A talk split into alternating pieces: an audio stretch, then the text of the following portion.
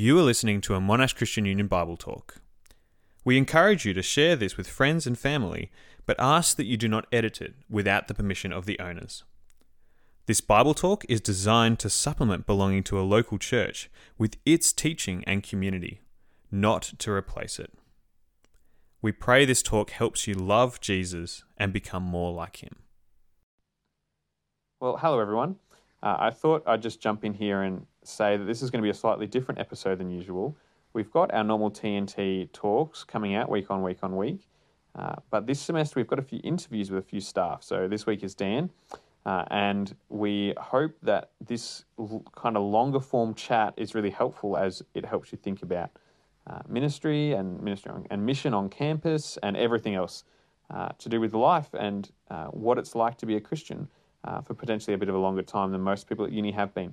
Uh, and so there's this one, and there's a few more coming, uh, but I thought I'd let you know that's what's coming up. For now, enjoy the episode. Uh, well, welcome, Dan, to our chat. It's lovely to have you along. Nice to be here. Uh, excellent. So, uh, most of the students, I think, will know something about you because you preach at TNT, but a lot won't. So, do you want to give us a quick introduction into who is Dan? Sure. Yep, I'm Dan. Um, let's see, I'm a Christian. That's important. I'm married to Helen. Uh, God's blessed us with three kids across the years who are kind of primary and high school. Uh, yeah, and I'm one of the staff workers at CU Monash, but you may not see me so often because I'm mainly working with Focus, which is kind of the international student arm of the club. Yeah, nice. And it's uh, correct me wrong if I'm wrong, but um, you guys aren't originally from Melbourne. You're from somewhere else. That's true. Um, Helen, my wife, is a Sydney sider, and uh, yeah, and then we came down here. When I was growing up, I was born in Sydney, but we moved to Melbourne. We moved back to Sydney. Now I'm back in Melbourne, so I've had a foot in two camps for a long time. Um, but all those formative years, um, high school, uni, coming to Christ, getting married, all of that happened in Sydney. So, yeah, we're probably Sydney siders. Having said that, we've been here, I think it's about 17 years. And far out, some of the students have probably been only alive 17 years. So, hey, I'm about as Melbourne as you guys are, I reckon. So, Yeah. Yeah. yeah, that's probably true. And with the few years in between, you probably top yeah. a few of the students. Oh, that's right. If you add it up, Yeah. it's like 20 something years. yeah, nice. So, tell us about your your three kids. How old are they? What are their names? Yeah, sure. Uh, there's Nate. Uh, he's 14, um, high school, and he's kind of play your cards close to your chest kind of guy.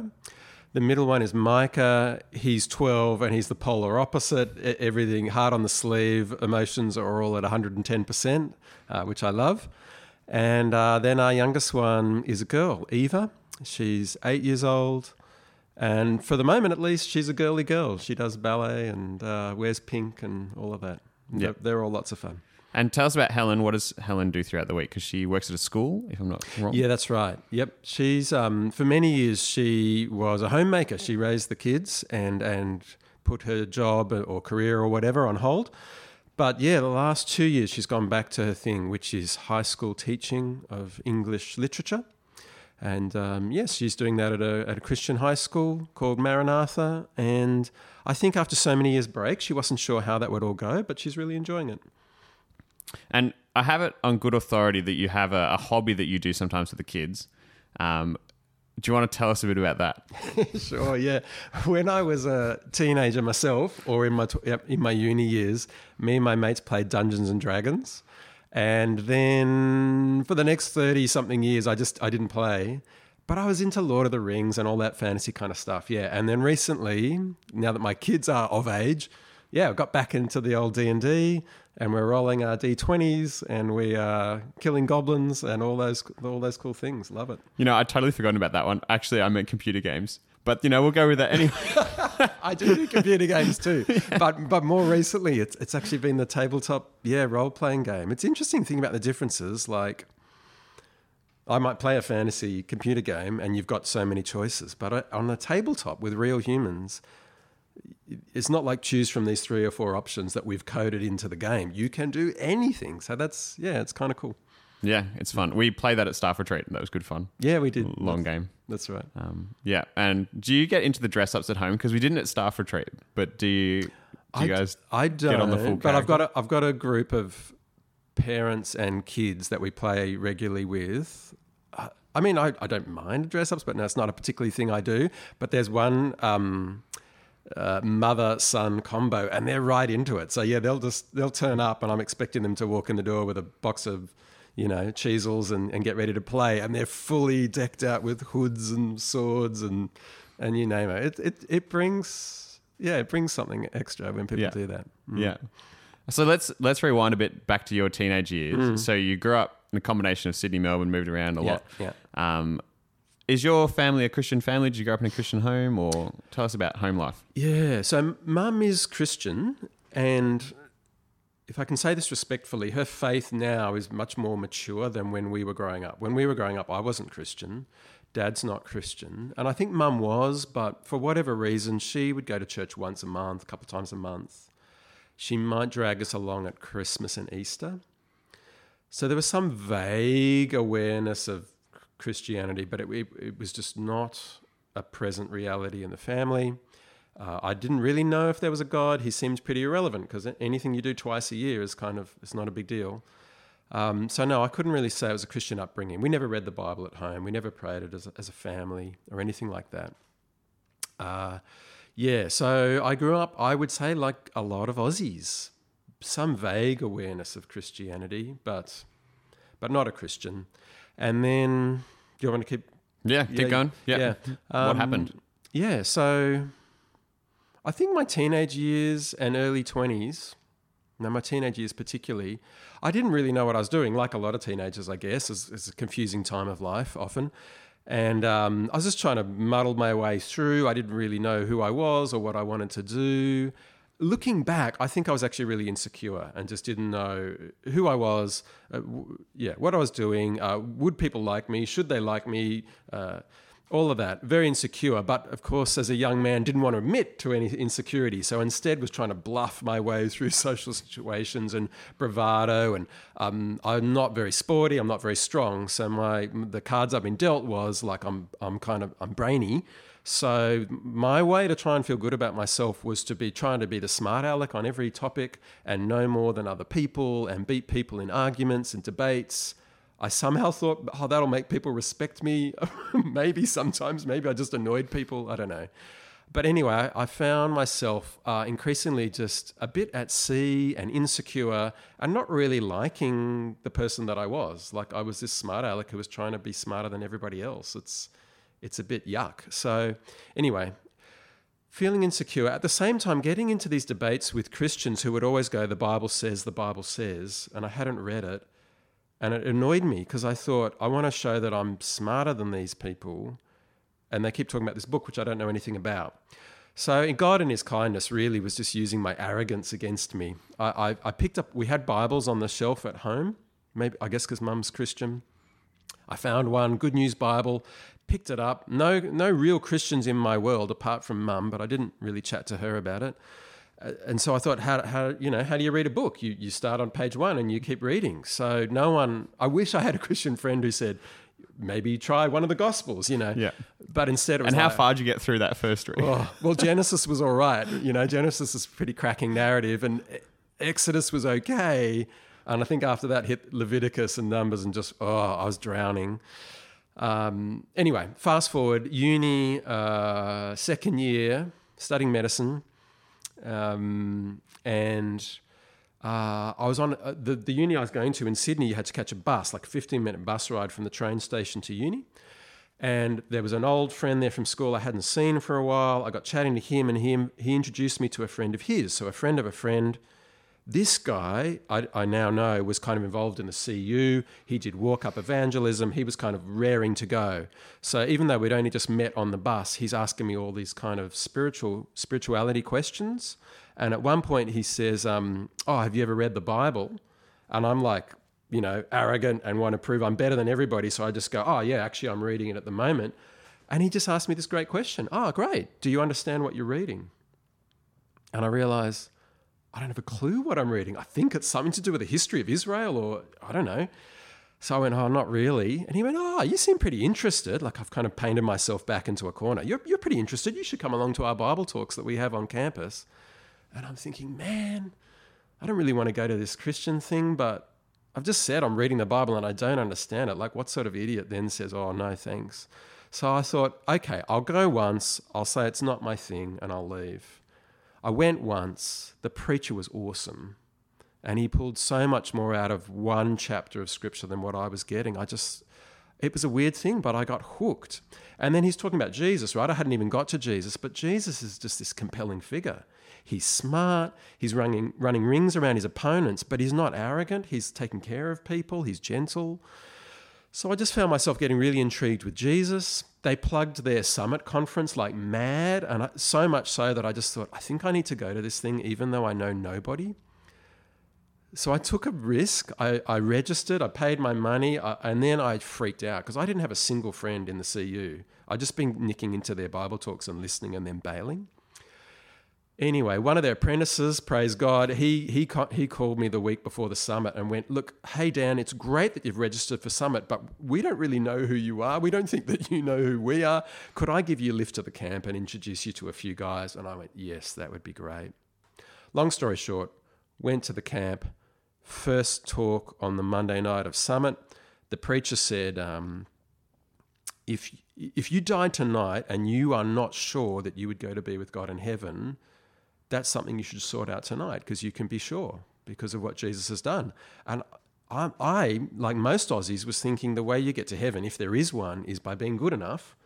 So I thought, how on earth can you be sure? Like, who, who knows that they're good enough? Anyway, that same apprentice made a beeline for me after the talk. And, and he hammered the gospel. Yeah, with good old me. apprentice. Yeah, I love the Yeah. apprentices. So good. And uh, that was the first time I got explained grace, that it wasn't about being good enough, but that Jesus really had done everything that needed to be done. And I, I gave my life to Christ that night. So, so a simple invitation to come along and listen to a Bible talk. Yep. And there wasn't anything fancy about that invitation. It was just pretty straightforward. And, and this actually, this walk up guy was great at the walk up, horrible at the follow up. So he did not connect with me or find me at the Bible talk. But yeah, Yeah, simple yeah. invitation that then, in God's kindness, got me to a summit conference where I heard the gospel and got saved. yeah. Yeah. Yeah. And that that's up in Sydney, right? That's Yeah, that was at UNSW. Yeah, right. Um, cool. That's so. That's such an amazing story to hear. Kind of someone coming from some vague sense of knowing something about Christianity all the way through to giving your life to Christ. That that next moment after that conference, because Summit's such a high point, and we all know that. Like it's this big moment, uh, and coming to faith is a big moment. What was the next couple of months like into the next year like? Because you're studying med, that's pretty hardcore study wise. Uh, what what was that like? Yeah, that's such a great question. So, um, they were hard months in a way. I was on a high. I really felt like I was heading to hell. I didn't even know I was heading to hell, but I was. And then suddenly, by God's grace, suddenly I have eternal life. I've got security. I didn't feel like, oh, these exams and this course define the rest of my life. No, no, my rest of my life is secure in Jesus. Uh, and I felt it was like the best news I've ever heard. So I started going to all my non-Christian mates, like, you, need to come along to, to, to we, we it campus Bible studies, but at CU, you need to come to CU, you need to come to these Bible talks. And of course, they're in a very, you know, they're on their own journey and their own timing. So they're like, what? No, you know, like, you know, they're not struggling with the same stuff I am. So I'm trying to tell them this is the best news ever. They're going, what happened to you? Like, you've got religion. Like, did someone brainwash you? What's going on? Um, we'd often go out and get drunk on a Friday night at the end of the week. That's just the silly pattern that we were in. And I started saying, Oh, I'll have a beer, maybe two, but I'm not going to get drunk. And they're like, What's going on with you? So I was on this high. My friends are going, We don't get you. Something has shifted and we don't understand it. Um, yeah, so they were they were tricky months because you know the, the the passion of the new the new Christian is this is the best news ever. Surely everyone will see how wonderful it is if I just explain it well enough. And I had to come to grips with they they may not. And to this day, some of those friends are like, we we we still like you, Dan. You're a friend, but we do not get the whole Christian thing. Some of us, some of them get it better. Some of them are still. I think their nose is still out of joint from from all those years ago. And probably sometimes I was too blunt in my enthusiasm. You know, I was like, "You're going to hell. You need to," and, I probably needed a bit more nuance or to give them a bit more time. Yeah. Yeah. So that's so you finish um, your degree at Yep. uni. Yep. Um, and then what happens next? You go out, start working as a doctor. So actually, by my, my med course was six years. By about fifth year, I was thinking, do I even want to be a doctor? Maybe I want to go into ministry because this had so like I think sometimes when you've grown up in a Christian family, it's just it's more taken for granted. Like it's been part of your life for the, for your whole life, and that's awesome. Like what a privilege. But for me, it it felt like oh my goodness, I was dead, now I'm alive. It was huge, and so I I more and more I was thinking this is massive. Uh, people need to hear. And I thought, if, if I have the gifts that I could explain the gospel to someone, and even not, even if I bring one person to Christ, I felt like that would be huge. Um, so towards the end of my degree, I started saying to my staff workers and the apprentices and stuff, um, maybe maybe I won't finish the degree. Maybe I'll just quit here and I'll go to Bible college. and again, like just youthful enthusiasm. Uh, every Christian basically I spoke to went, "Don't do that. Don't do Yeah. that. Like Yeah. you, your your parents are not going to understand you being at uni for five years and leaving without a degree. Like that's that. And plus, you're actually quite a new Christian. Like just take a few years, mature, grow up as a human, but also as a Christian. Which is not really what I wanted to hear. I was again full of testosterone and bravado. I kind of wanted them to go, "Yeah, that's hardcore. Drop your course," but none of them did. So I was like, "Ugh, "Okay." Finished the degree. Yeah, started work. Um, did my intern year at the hospital. Had been dating Helen for a few years at this stage. So she was at uni with you. Is that how you met? No, or she she was at Sydney Uni, different uni. Uh, we met at local church that I had been going to, and we were in Bible study group together, and then started dating later on. That's a whole story. Um, but yeah, got married at the end of first year med, and then and was med was med placement or like first year intern? Mm. I guess was that just as crazy as it is today with the night shifts and the long shifts and the hours and yeah, stuff? yeah, really long hours, uh, weekends, nights. Yeah, I, I, you know, I can remember. I don't know what the longest shift I did, but but it was longer than twenty four hours. Like really long shifts is crazy, and you're barely coherent, you know, at five a.m. in the morning and stuff. So yeah, that was hard. Um, I was pretty sure by this stage that I would like to go into ministry. So in my mind, I was thinking, I'm, I'm, I'm getting some work experience. I'm saving up some money, but God willing, heading to Bible college at some point. Um, but yeah, yeah, they were they were tough years. Um, there were some some real moments, kind of spiritual moments there at the hospital. One of the one of the jobs that the interns get given that no one else really wants to do is when someone dies, checking that they really are dead, that they're not unconscious or something, and then writing out the death certificate. And I can remember coming in first thing in the morning at 8 a.m. and one of the nurses saying, Oh, one of the old ladies died overnight, you know, maybe three, four hours ago. We know she's dead. She's down in the morgue. But you still need to go down and actually check that she is dead and write the certificate. I'd never been down in the morgue before, so they showed me where to go. It's yeah, it's underground. It's like cold. It's dark. It's like something out of a, a Netflix series. And you go in there, and she's been lying there for hours. She's stone cold. She's probably in her nineties. Uh, and that was a moment as a Christian. Yes, like I check, you know, so you um, you, you pinch their fingers really, really hard, and, and you do a couple of other, you know, shining lights in the pupils, checking that they are dead. Uh, but I just I remember just being there with this ninety year old lady and and just realizing really clearly like she is not here, her her body is here, but she is not. And then as a Christian thinking, well, where is she? Because I, I didn't know this woman. You know, is she with Jesus in paradise? Is she in the other place? Like, uh, and just the eternal destiny being very, very crystal clear to me at that point. And so that there were moments like that where I just thought, yeah, I, I want to do gospel ministry. And it's not for everybody. Not every Christian has to do this. But, but for me, this was clearer and clearer that, you know, this woman has gone somewhere and I don't know where. And did she know Jesus? Had anyone explained the gospel during her 90 years? I don't know. But um, that's something I want to do. Yeah. Mm. Yeah, that's fascinating to hear. Mm. So, after a few years, you pack your bags in med and head to Bible college. Yeah, I, I did an apprenticeship much like Yeah. what you are. I, mine was a bit different. I was kind of trying to show my parents um, that I had given good medicine a good try. So it was a part time apprenticeship over two years. I did part time ministry at the church, part time some med. But yeah, after that, packed up my bags, went off to Bible college. Yep. And so three, four years in Bible college. Yep. Uh, what was that like? Tell us about. I You went to Moore, correct? I went to Moore College in Sydney, which is the Anglican college in Sydney. I loved it because I'd been waiting. You know, when you you want to do something, but there's stalling and delaying, and then you finally get there.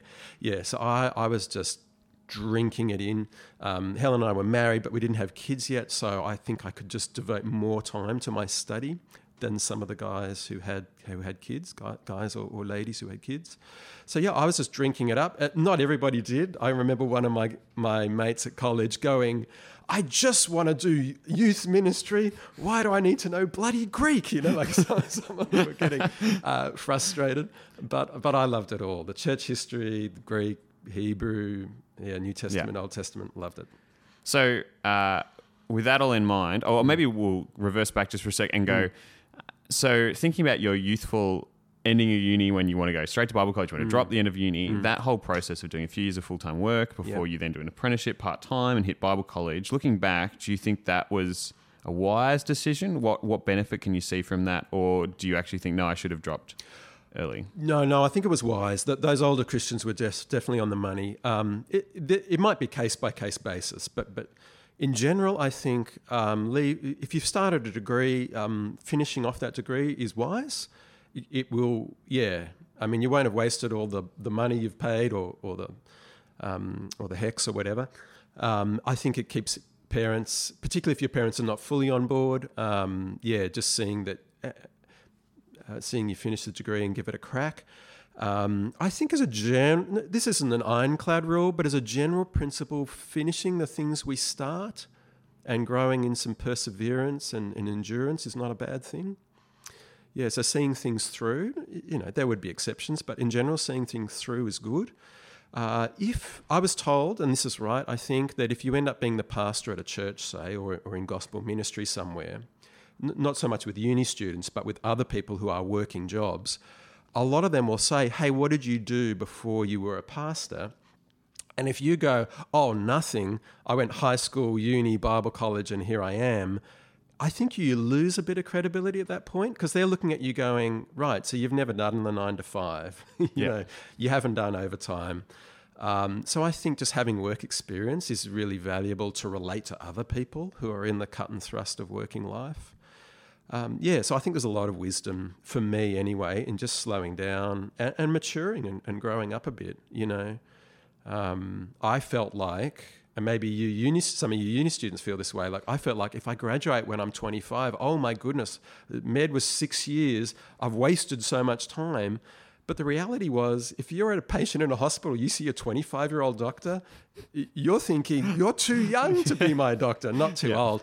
So time's different. I think um, spending a, an extra year or two or three to graduate and work a bit is, is absolutely fine. Mm. So that's we've done the Bible college. So you get out of Bible college, raring to go. Where's yeah. your Where's your first placement? Yeah, well, um, so I'm in Sydney and I'm at the Anglican College, but I didn't want to be an Anglican and be ordained and be uh, be in one of the churches there. Uh, another thing I think that was rammed home to me in my in my Christian Union experience was you know the gospel and the the needs around the world. So um, Helen and I were thinking we should probably get out of Sydney and maybe we should get out of Australia. So we were look. Uh, my wife Helen is Australian-born Chinese, so she's not. Um, she's not like an international student, but she was at least more Asian than obviously what I am. So we were thinking, oh, maybe maybe mission in Southeast Asia. That's what we'd been thinking throughout the college years. And then at some point during the college years, someone said, "Well, don't don't wait till you've like on the mission field to work out if you're any good cross culturally. Do some cross cultural ministry here now in Australia to see if you're any good." And so I said, "Sure, okay. Well, you know, like, what do you suggest?" And and someone went, "Oh, why don't you go back to University of New South Wales and try out their focus ministry?" So my last year at college, instead of being doing a church placement, I was I did a focus placement at Uni of New South Wales. I and just for those of us that don't know what focus is, right? It's international student ministry um, of the kind of arm of CU Christian Union. That's exactly right. Yeah, it stands for Fellowship of Overseas Christian Union Students. But yeah, basically, it's our it's our international wing of the ministry, and that's that exists because of language. Basically, there's a few other reasons, but the main one is language. Is because the word's so important. We want people to understand the word. And so, if English is not your first language, maybe having a setting where the English is a bit slower, a bit clearer. We're watching our vocabulary, we're watching our idioms and our illustrations. This is going to help them grasp the ministry. Yeah. So I went and did that. Um, I don't have a, another language apart from English, so I did it with kind of Singaporeans and Malaysians because they all speak English is their, their probably their first language anyway. And I thought that was a stepping stone to the mission field, but in God's plan, I guess, um, I, I, fell in love with the opportunities that exist at uni because it's kind of like the, the mission fields come to us. And so after college, I started thinking, oh, maybe, maybe not the mission field, maybe focus ministry with AFES. Um, so here's a funny story. I, eh, towards the end of the degree, I, I, called up Richard Chin, who's the, the head of AFES that, that runs all the Christian Union groups around uh, uh, around the country, so to speak. And um, I said, Hey, I'm, I'm Dan. I'm this white guy. Can you use a white guy in, in focus ministry anywhere? And uh, Richard himself has a, like a Malaysian background. So he went, Oh, to be honest, it'd be better if you were Asian. Um, but none, none, we don't have any Asians putting their hands up at the moment. So yeah, you'll do. We'll take you. Um, so I felt, oh, great, thanks a lot. Um, but anyway, um, inspiring confidence. Yeah, that's right. Great. It, it, wasn't didn't make me feel like I was God's gift to anything, but that's that's true. I'm not, so that's fine. So I, I said, okay, great. Well, where, where you know where do you need people doing focus ministry? And he just rattled off five or six unis around the country, different states, and said, pick one. And it ended up being Monash, and I'm still here. So, yeah. So what? Um, just kind of pulling pulling that apart a little bit. Like, yeah. what as as a guy that's been raised in Australian, Australian born, yep. Um, doesn't look anything like an international student, sure, uh, and has no other language besides English. Mm. Like, what usefulness or like what what can you offer in that in that context? I guess. Yeah, no, that's a fair question. So we actually need people. We need people like me, and we need people like Brian Bock, my colleague. Right. So Brian is Malaysian, but grew up in Shanghai, so has English, Cantonese, Mandarin, like you know, and culturally gets it. And yeah, I'm Aussie as Aussie. Uh, I, have learned stuff along the way. Being married to Helen has helped, and, and, and doing focus ministry for years has helped. But but the reality is that for the international students who are here studying in Australia, they want a safe place with other internationals where they can speak their own language and people get their own culture. But they also want to meet Australians and practice their English. And because the focus ministry is so diverse, even if I had Mandarin, I, I wouldn't speak in Mandarin because that doesn't help the African students or the Latin American students. So the, the lingua franca is going to have to be English here because it's just so diverse. So, uh, what do I bring? I'm an Aussie and they actually want to meet Aussies. And um, I can, I, you know, God's given me a gift, I can preach in English. And I think I can preach in English fairly well and clearly to an international audience. So yeah, there's certain things that I bring um, which are which are good, and but then you've got a Brian Bock, and he brings other things, and and honestly, probably he's a he's a better focus worker overall because he gets the students better, and he do, he may not preach in Mandarin at Focus, but he could run a Mandarin Bible study. So um, yeah, I, I'm not probably the ideal focus staff worker, to be honest. But um, ministry is ministry at the end of the day. That what what the students, I think, what the students really need is not the perfect focus worker, whatever that is. They need people who are willing to sit down and take the time and explain the scriptures to them. And you might do that you know, at 90% capacity or at 70%, but that doesn't matter um, because it's not really about our giftedness, is it? It's God working through us and bringing the gospel to students. So I do that the best I can with my strengths and weaknesses. Brian will bring his own strengths and weaknesses. You bring your own strengths and weaknesses, and that's that's okay because God's working through us all. Yeah. Yeah, what are what are some of the the things I guess you've learned along that journey? Uh, a couple of tips or things just to help us as we think about our uh, international student friends in our classes, etc. Yeah. What are some practical tips in those conversations? Sure. Yeah. So yeah, you don't need to understand their culture perfectly or speak their language. If you do, far out. That's that's a bonus. That's great. But no, for any of us, I think if you're sitting next to um, an international student in your lecture, or you get paired up with them in a group assignment or something, um, and you and you want to make make friends, I, I don't think it's hard. Um, if you are kind and a good listener, and maybe you speak a little bit slower, like I am right now, and enunciate your words clearly, uh, you might be the first Australian who's bothered to do that during their whole time in Australia, and they'll notice it.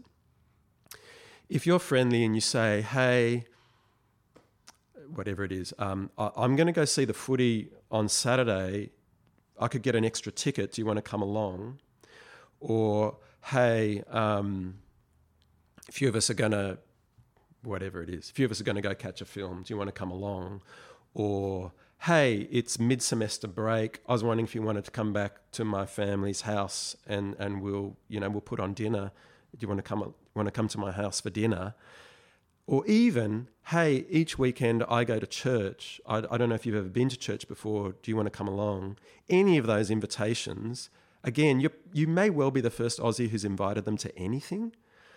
Um, and so they, they will, I- I'll guarantee you, they will love that. And they'll probably say yes. Whether it's the church invite, the footy invite, they'll probably say yes because one of the students said this to me, and I think it's really true. They said, Australians are really friendly, but they're hard to make friends with. And I thought, hmm. that, oh, that's interesting. That is interesting. Yeah. So their experience at campus is not that people are being racist and horrible to them. They're being nice, but no one's inviting them to anything. And so they're lonely here and they come from, say, mainland China. And guess what? They're flatting in a house with mainland Chinese people speaking Mandarin, eating Chinese food for dinner every night. And this is their international experience in Australia. And so if you're just friendly, speak clearly, invite them to stuff, I, I think you'll have a better than average uh, strike rate. Mm-hmm. Yeah. And so, in your now quite a few years of international student ministry, maybe do you have like one highlight where you've seen something like this come true? Just one. Oh, that's So I, I have, rapidly running out of time. I have many. I have many, but uh, okay, I'll just have to pick one. Um, one highlight. Yeah. Okay. Um, we had a we had a, a dear sister in our FOCUS ministry from Zimbabwe. She's doing a PhD here. She calls me out of the blue one day and says, "Dan, uh, I was sitting at my desk, and next to me is another woman at another desk. She's also doing a PhD. She was in tears. Uh, she's an international student um, from South America, and um, I think her marriage is falling apart, and she doesn't know what to do. And I said that maybe you'd talk to her. Is that okay? And honestly, I thought, far out. Like I don't even know this woman. Her marriage is falling apart. What am I going to say? But I went, okay, yeah, sure. So um, I met up to meet this woman for the first time ever in the religious center. Uh, my wife was good. She said, take a packet of tissues. I went, thank you. Yes, that's good. I went in there. Uh, we were just getting to know each other, but she was kind of desperate because she and her husband had come over from this particular country in South America. And after a couple of years here, they'd only been married for a couple of years, but he just said, I'm, I'm out of here. I want, I want out. And so she's overseas and her marriage is falling apart. Anyway, um, she trusted me enough to tell me that whole story, and there were tears and all sorts of stuff. And I tried to be a good listener and I asked questions and I said, That's awful. And, and at one point, I just said, I, I don't know what your religious background is, but. Um, but um, you know, do you do you have a faith? Like, does God feature anywhere here? She had a Roman Catholic faith in her background, and she said, "Oh, I'm not really religious. Like, I've got this Catholic background."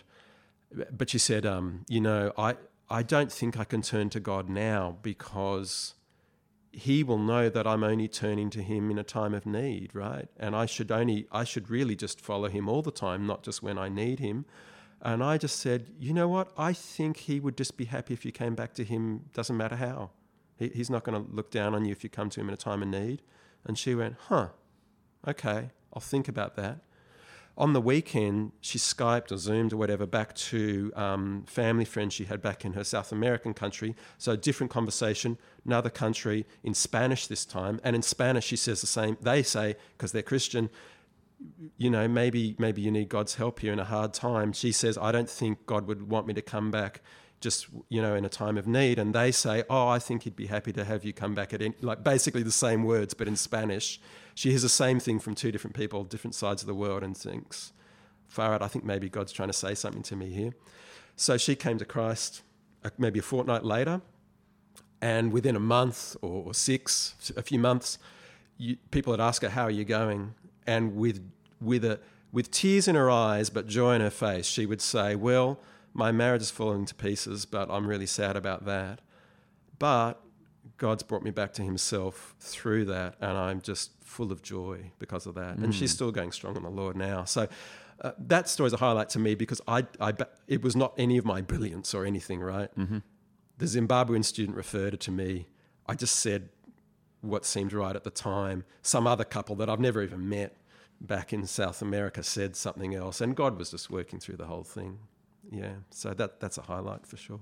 Absolutely, it's amazing to hear kind of how, and especially across different countries, how, how God can work. Yeah, yeah, in those ways. Mm. Um, let's let's finish and wrap up with the kind of key question, probably of the the chat, which is why international student ministry? Why why should we be concerned about international student ministry at all? Well, I mean, in short form, just like sure, sure, sure. The short answer is international students are people, and we should be concerned for people, right? Wherever they are.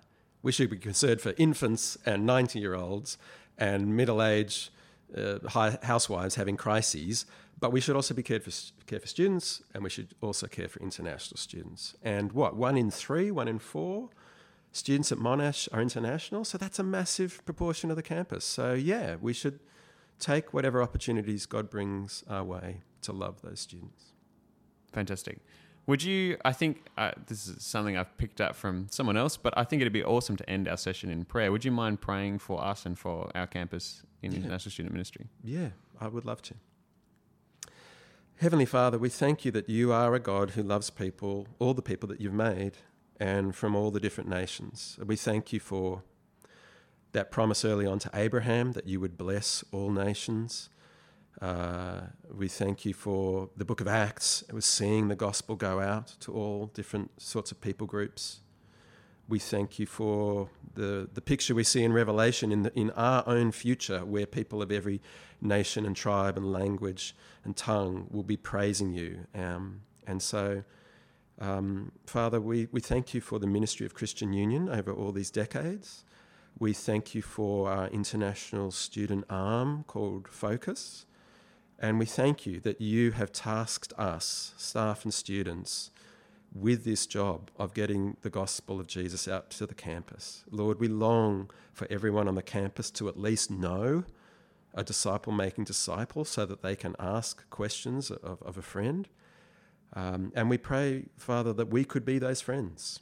Uh, help us to take the gospel out to the Aussies, but also to the Asians and the South Americans and the Africans and the people from the Middle East and Europe and, and everywhere else.